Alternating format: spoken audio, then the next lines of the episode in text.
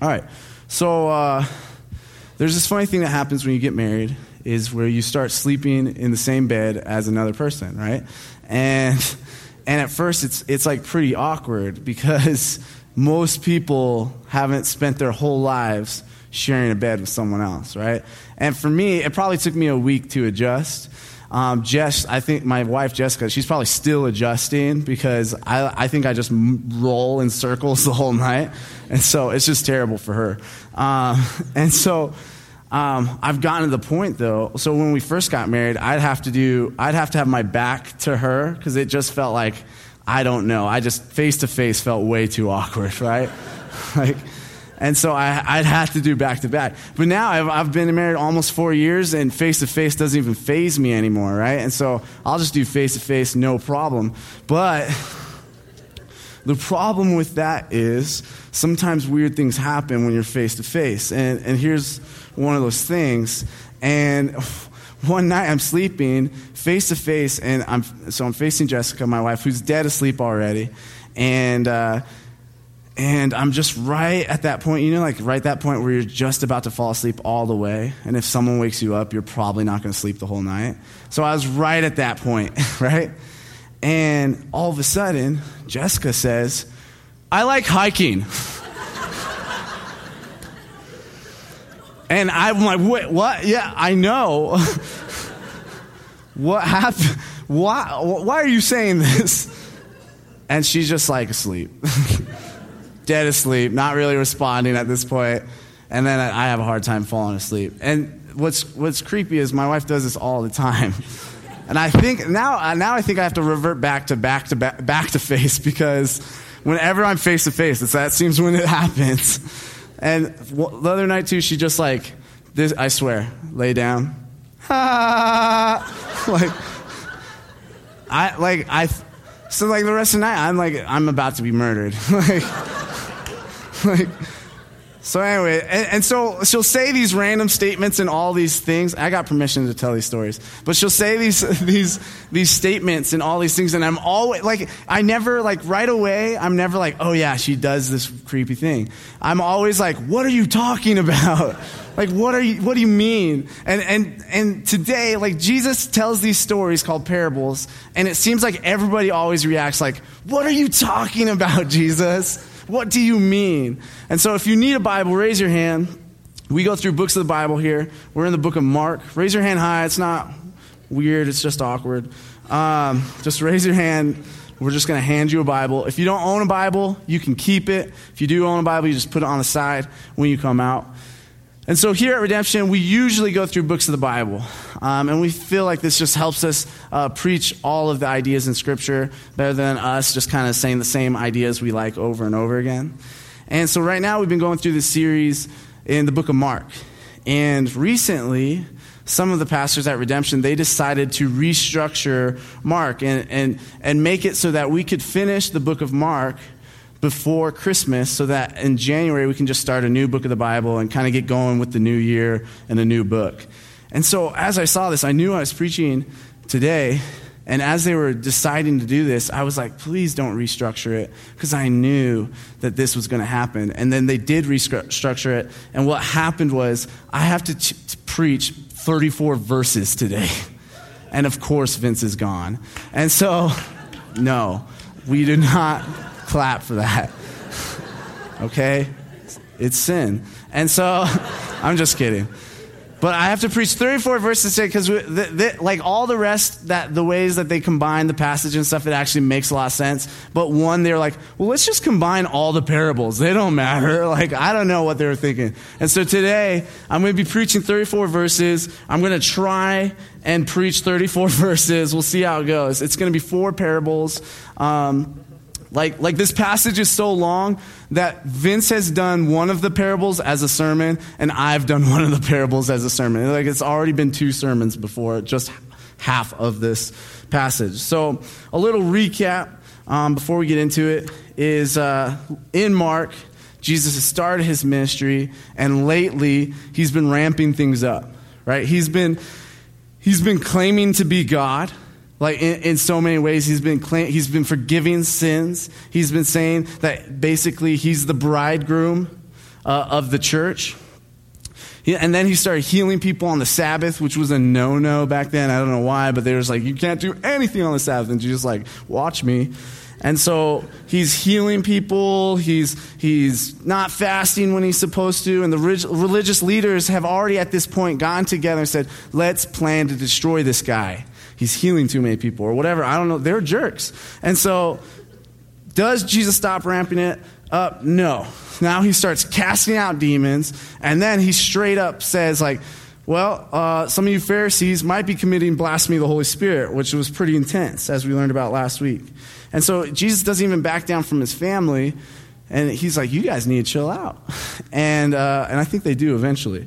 But, and so, so Jesus is really, he's getting very intense. And that's kind of the landscape uh, that we're in as Mark 4 happens. So turn Mark 4 if you have a Bible. All right, and we'll start right in verse 1. Again, he began to teach beside the sea, and a very large crowd gathered about him, so that he got into a boat and sat in it on the sea. And the whole crowd was beside the sea on the land.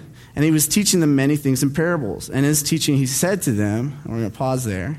And so Jesus, he is gaining in popularity people are crowds are following him they're, they're, seeing all these miraculous things that he's doing and they, they love it and so they're, they're crowding him and so one day as he was teaching near the sea a, a crowd got so close that he's like man i can't really teach this way. And so he he gets in a boat and it's pretty sweet. You're like man jesus you're pretty smart because what i bet he made was like an instant amphitheater right? Like if they're sitting up on the shore he's like instant amphitheater right there. And so he's sitting in a boat preaching, and he's going to preach in something called parables, which are stories, which are really just illustrations, right there. So Jesus is not saying things that actually are happening, he's saying an illustration to show a different point that he is trying to make. And so we're going to see a bunch of those today. Verse 3. Listen, this is Jesus talking. Listen, behold, a sower went out to sow. And as he sowed, some seed fell along the path, and the birds came and devoured it. Other seed fell on rocky ground, where it did not have much soil, and immediately it sprang up, since it had no depth of soil. And when the sun rose, it was scorched, and since it had no root, it withered away. Other seed fell among the thorns, and the thorns grew up and choked it, and it yielded no grain. And other seeds fell into good soil and produced grain, growing up and increasing and yielding thirtyfold and sixtyfold and a hundredfold. And he said, He who has ears to hear, let him hear. And so Jesus is sitting in this boat, crowds of people, and he's telling these stories. And I can only imagine what was that, that, that was like. Now, we know about the parables, most of us. They've been used for the past 2,000 years in all sorts of ways, so we, we are, we're not confused by them. But take a minute to think what it would be like if you see a big crowd of people. Whenever I see a big crowd of people, I'm like, what's going on over here? And like, I try to go check it out. And you see this big crowd of people, and you're kind of checking it out, and you see this hairy dude in a boat, and he's just telling these stories about farming. And you're like, what is he? Is this like a farmer's convention? Like, what? What's happening? And, and the friend's like, shh, be quiet. You're like, why? I don't know what's going on.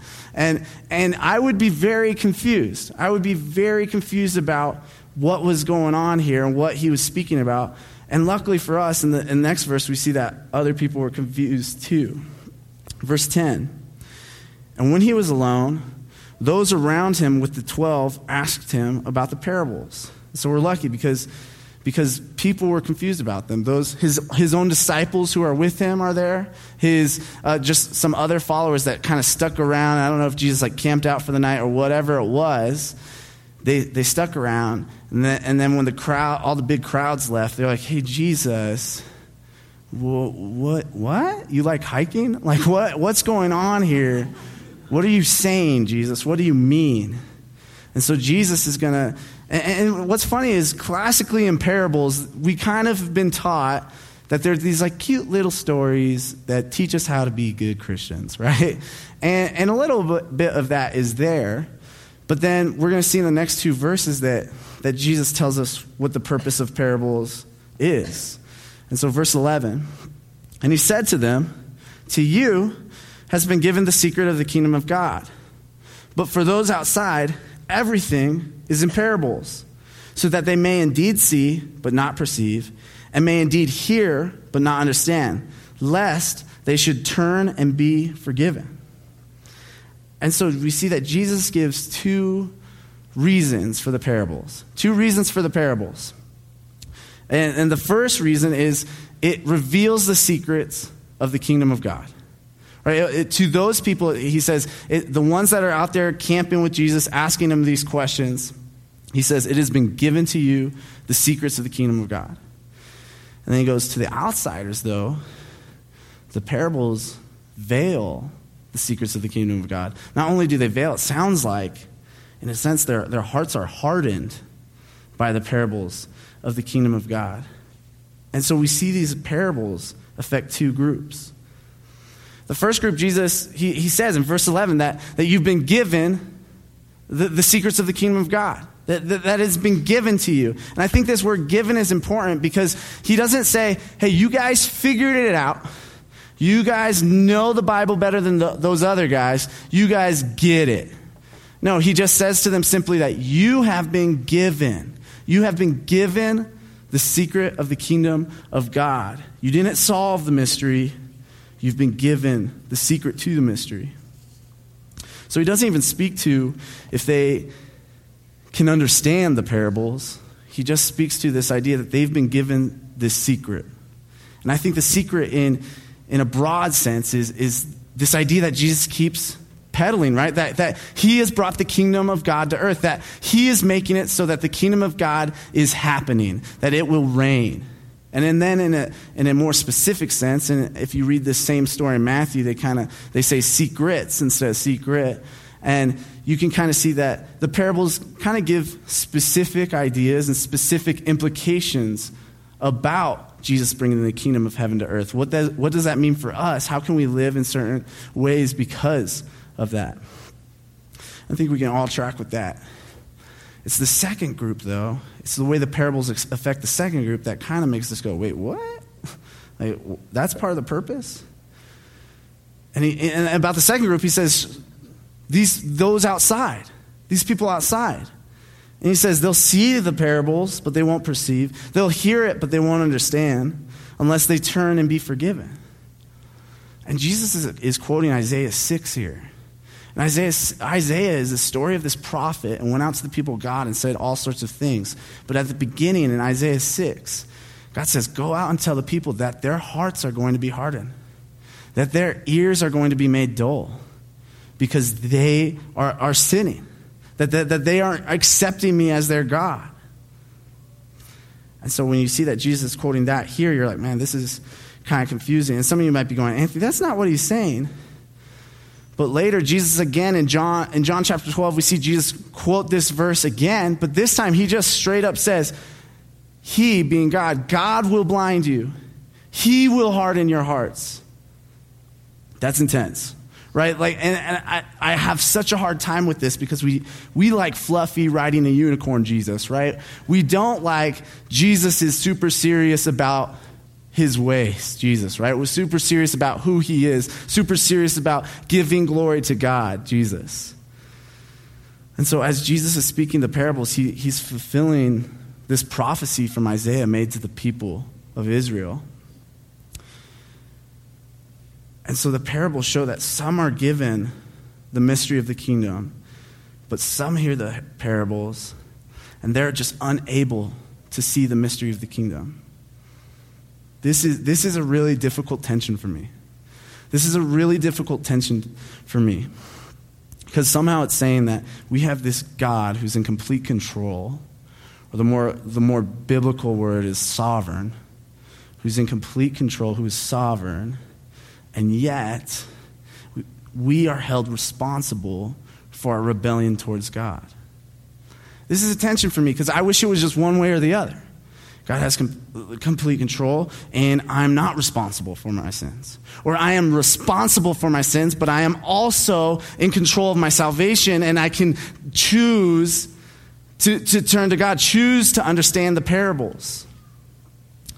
And yet, as I, and yet this tension is there that some are given the secret and some are not.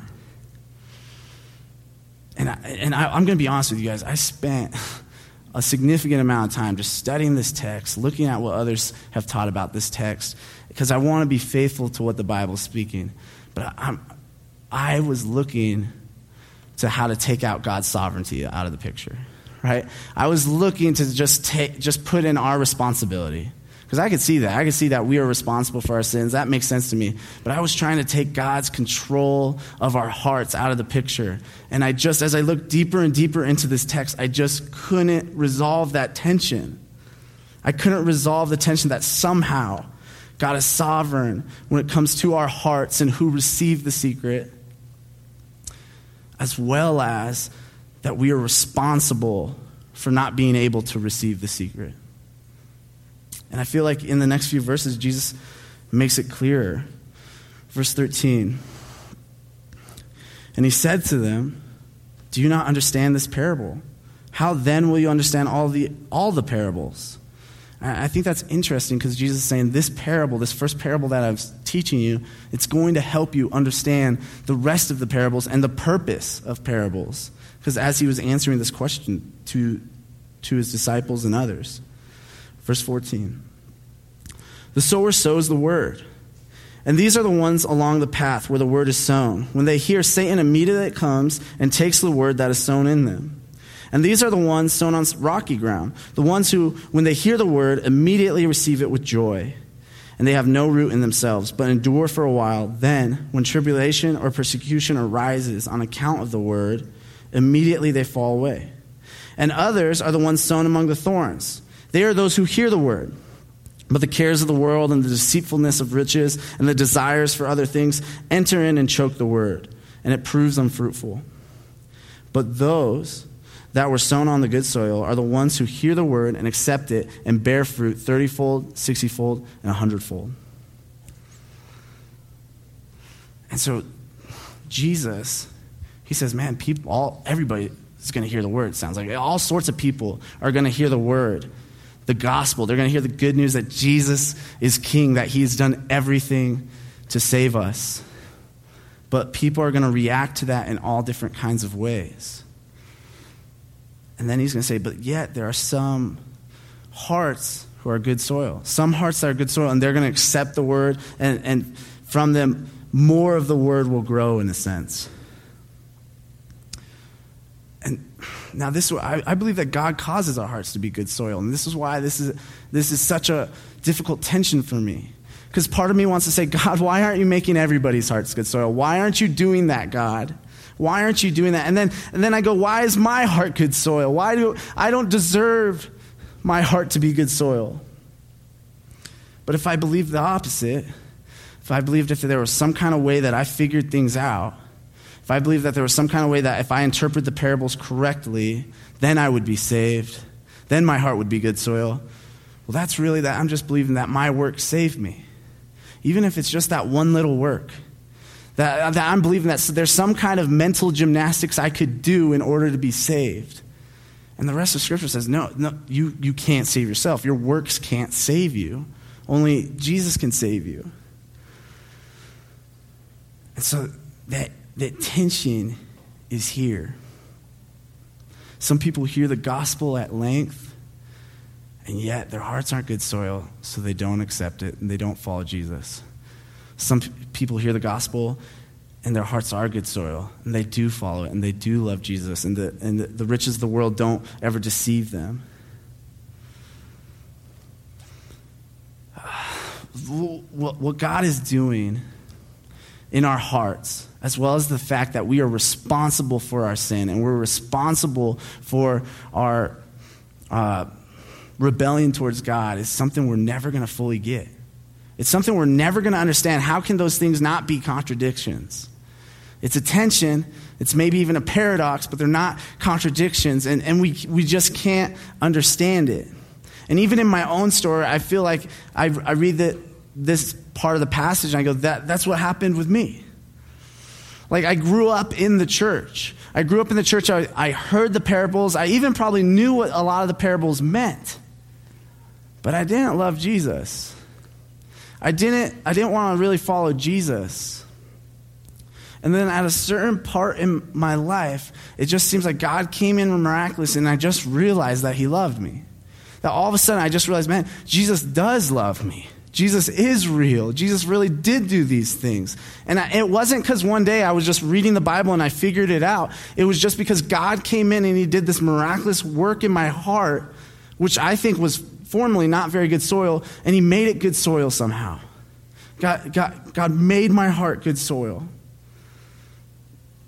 And I didn't deserve it. There was nothing I did. Through the rest of the parables, I think, I think we see this tension of God's sovereignty and our responsibility. Um, verse, verse 21, here's the next parable. And he said to them, is a, is a lamp brought in to be put under a basket or under a bed and not on a stand? For nothing is hidden except to be made manifest, nor is anything secret except to come to the light. If anyone has ears to hear, let him hear. I'm going to stop right there real quick. And so, Jesus, so if Jesus just told me and, and, and all my homies, and he said, listen, the, the gospel is out, some hearts are changed, some are not, the parables harden other people's hearts. I would be like, okay, well, I'm glad my heart wasn't hardened, and I don't have to do anything ever again. Like, I don't have to tell people the word, I don't have to tell people about the gospel. I don't, you know, I'm just going to follow you and hope for the best in the end. But then, like, the very next parable he tells, he says, Is a lamp to be put under a basket or under a bed or not on a stand? And, and, and this parable means that, that Jesus is saying the gospel can't be hidden. What, what Jesus is doing can't be hidden. You can't put it in a basket. You can't put it under the bed. You can't hide the gospel. You have to go out. You have to share it. And this is, this is, we see this dance between our responsibility and God's sovereignty. And we see that God encourages us to go out and proclaim the gospel. And so we see this tension over and over again. In verse uh, 24, and he said, Then pay attention to what you hear. With the measure you use, it will be measured to you, and still more will be added to you. For to the one who has more, more will be given. And from the one who has not, even what he has will be taken away. And I think he's he's kind of just reiterating what he said at the, as, at the end of the parable of the sower. He goes on uh, uh, and tells this parable. He said, And the kingdom of God, and he said, The kingdom of God is as if a man should scatter seed on the ground. He sleeps and rises night and day, and the seed sprouts and grows. He's, he knows not how. The earth produces by itself first the blade, then the ear, then the full grain in the ear. But when the grape is ripe, at once he puts in the sickle because the harvest has come. And so we see on the one side, he said, okay, some hearts are good soil, some are not. But go out, share the gospel. More will be added unto you. Go out, don't hide this truth that Jesus is king. And then he comes back, and in the very next parable, he goes, Well, the kingdom of God is like this man who planted all these seeds and and, and they grew, and, it, and really all the, plant, the farmer did was plant a seed. He didn't cause the plant to grow, he didn't make it so that it would sprout. He's saying that, that the earth did. And I think what he's saying there is God, even though we go out and we share the gospel and we plant the seed of the gospel in people's hearts, God does the growing. God does the thing in, in people's hearts for them to accept the gospel and love Jesus. The tension is, is happening back and forth, back and forth. And the, the, the next parable, someone at our church preached an amazing sermon on this once. Um, it was me. Uh, and in verse 30, he says this And he said, With what can we compare the kingdom of God? Or what parable shall we use for it? It is like a grain of mustard seed, which, when, when sown on the ground, is the smallest of all the seeds on the earth. Yet, when it is sown, it grows up and becomes larger than all the garden plants and puts out large branches so that the birds of the air can make nests in its shade. And so he finishes off and he says, Man, the kingdom, uh, how can you even describe the kingdom of God? He's saying it is difficult to, to use illustrations to s- describe the kingdom of God, but it is like this small little thing that started like a little mustard seed and grew into this huge tree. And, uh, and I think he's saying here that, that, man, God does the growing, but he uses his people and he uses his kingdom to, to in a sense, move and work in it. I don't know how that works, or, or to plant the seed, or, uh, but somehow God has this, this small thing, which started with the disciples and with him, and now has grown into this huge um, following of Jesus, like a billion followers or something that's estimated.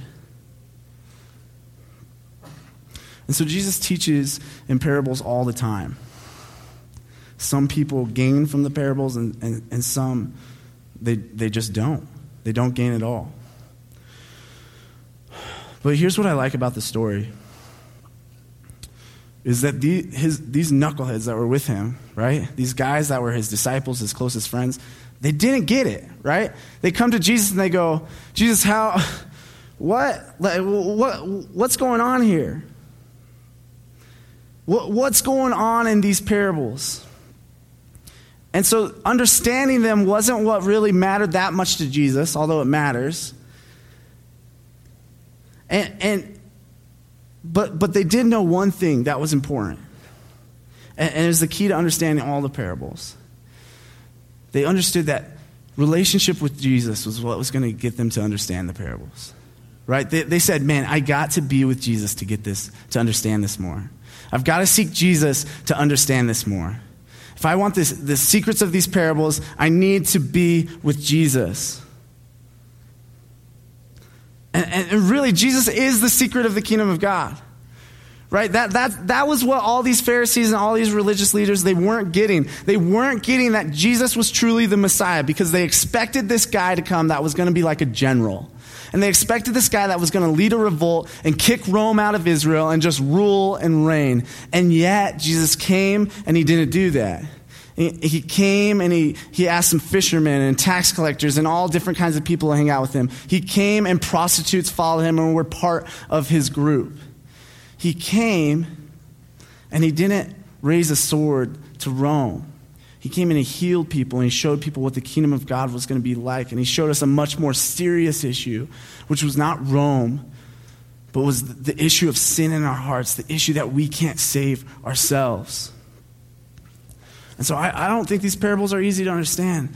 But what I love is that, that we can approach Jesus to understand them. That Jesus is the key to understanding these parables. And this was, what's beautiful is Jesus made it so we can approach him.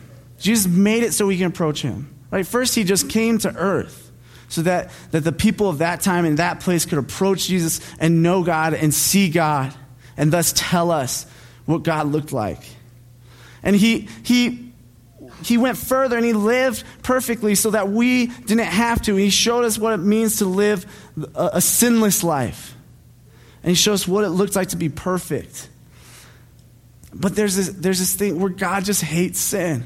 God hates sin and He hates our sin. He hates what's not right and what's not good for us. And so Jesus went to the cross. He died for our sins. And as He's dying, He's taking on the penalty of our sins. He's taking on that penalty.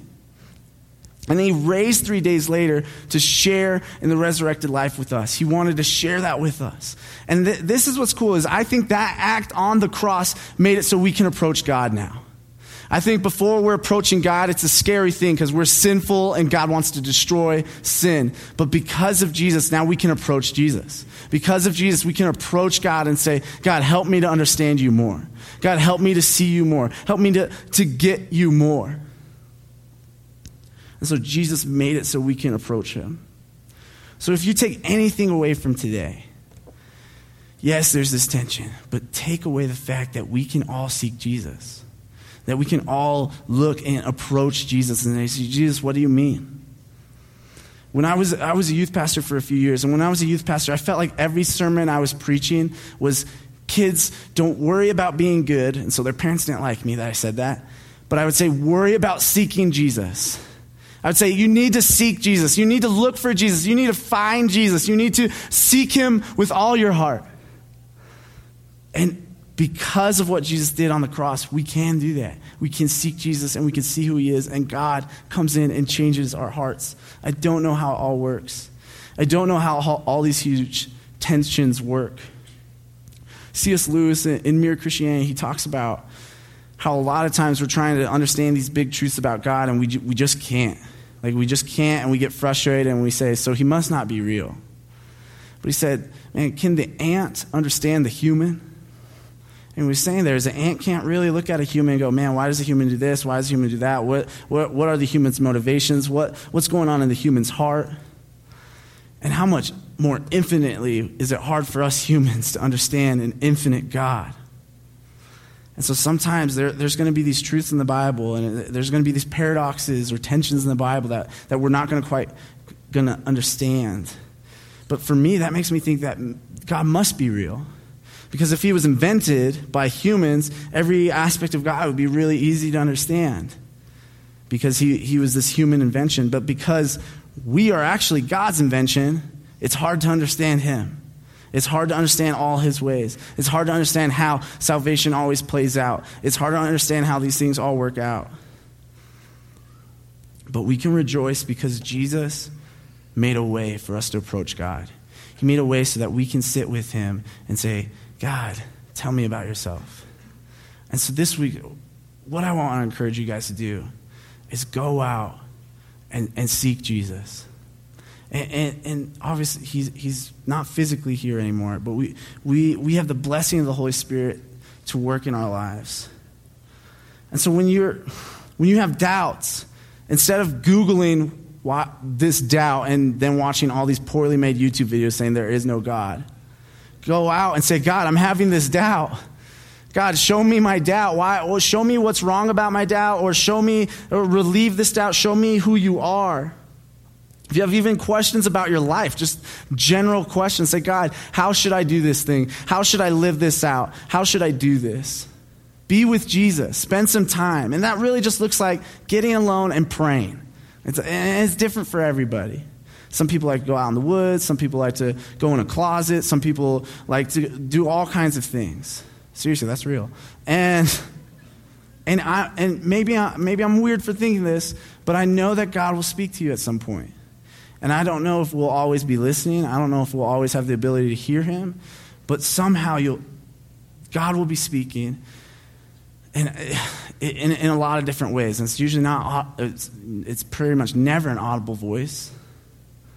But somehow, when we seek Jesus, I, I think Jesus comes and, and he speaks to us and he shows us the way. And so this week, let's go into our weeks and let's seek Jesus. Let's seek this huge God that, it, that, it, that is hard to understand. And, and, and, let's get that, even though some of this parable stuff is really tough and the purpose of the parables is, is kind of tough, even from Jesus' own words, let's realize, man, even these disciples that didn't get it, they were given the secret, just, and they were just, they just spent time with Jesus. And so let's even use our response time to spend some time with Jesus. Will you guys pray with me? God, I, I just, I thank you for your word. God, honestly, I, I wish it was easier to understand. I wish you were easier to define. I wish the way you did things was easier uh, for me to understand and, and to get. But God, you are so infinite and you are so powerful that there is no way I could ever fully understand you. But God, thank you that you have made a way for me to at least understand parts of you. That you've made a way that I can have a relationship with you. And so, God, my prayer is that everybody in this church, our hearts would be good soil. God, I pray that you would cause our ears to hear Cause our ears to hear, God. Cause our hearts to be good soil. Cause us to be a people that lead others to you, and we see their hearts become good soil as well. And so, God, we, we, we need you to understand the parables. We need you. We need you to love to understand that we should love you and know you. And so, God, move in all of our hearts today. And I just pray all of that in your mighty holy name. Amen.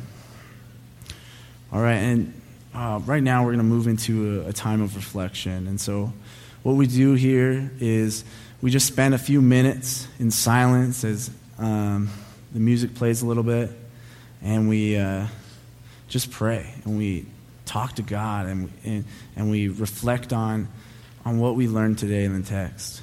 And so spend some time doing that, and then I'll come back up in a couple minutes here and, and we'll move into a, another time of response.